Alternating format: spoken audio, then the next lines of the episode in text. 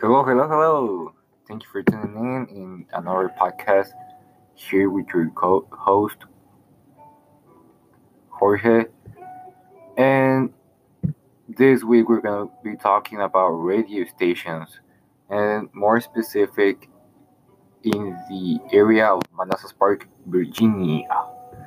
So I chose three radio stations which are Washington's new traffic and weather station, which most of people listen to here in the state of Virginia. The Fan, uh, which is more like a sporty uh, radio station, and there's also this uh, Spanish radio station uh, called La Ley. Their four letter station ID are WWWT for Washington News, WJFK for The Fan, and WKZV for La Ley if you wanna check them out. Their frequency of the radio station is uh, 107.7 for Washington News, 106.7 for The Fan, and 106.3 for La Ley. As I mentioned before, Washington News Traffic and Weather Station are more specific about just like their title or their name is News, Traffic, and Weather. Very helpful. And the fan is about sports. You know, you want to keep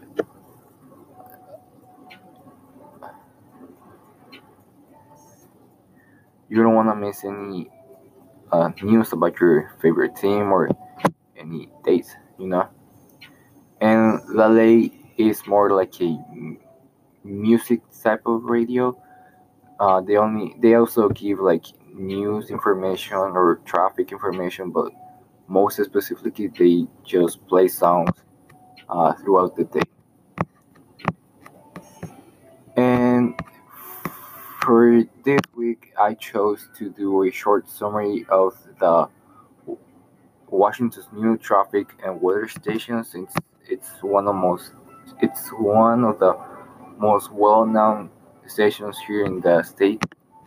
So I'm gonna start by by saying that back in 1969, le- legendary Washington Post publisher Katharine Graham had been listening to WAVA, a small AM station out of the Virginia suburbs that broadcasts all news.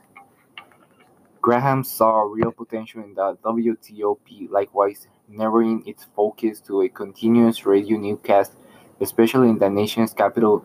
Longtime WTOP Capitol Hill correspondent Dave McConnell recalled, since since WTOP was owned by one of the one of the country's top newspaper, it made sense to have its own local radio station and hence its own news gathering capabilities, he said. On that day in March 1969,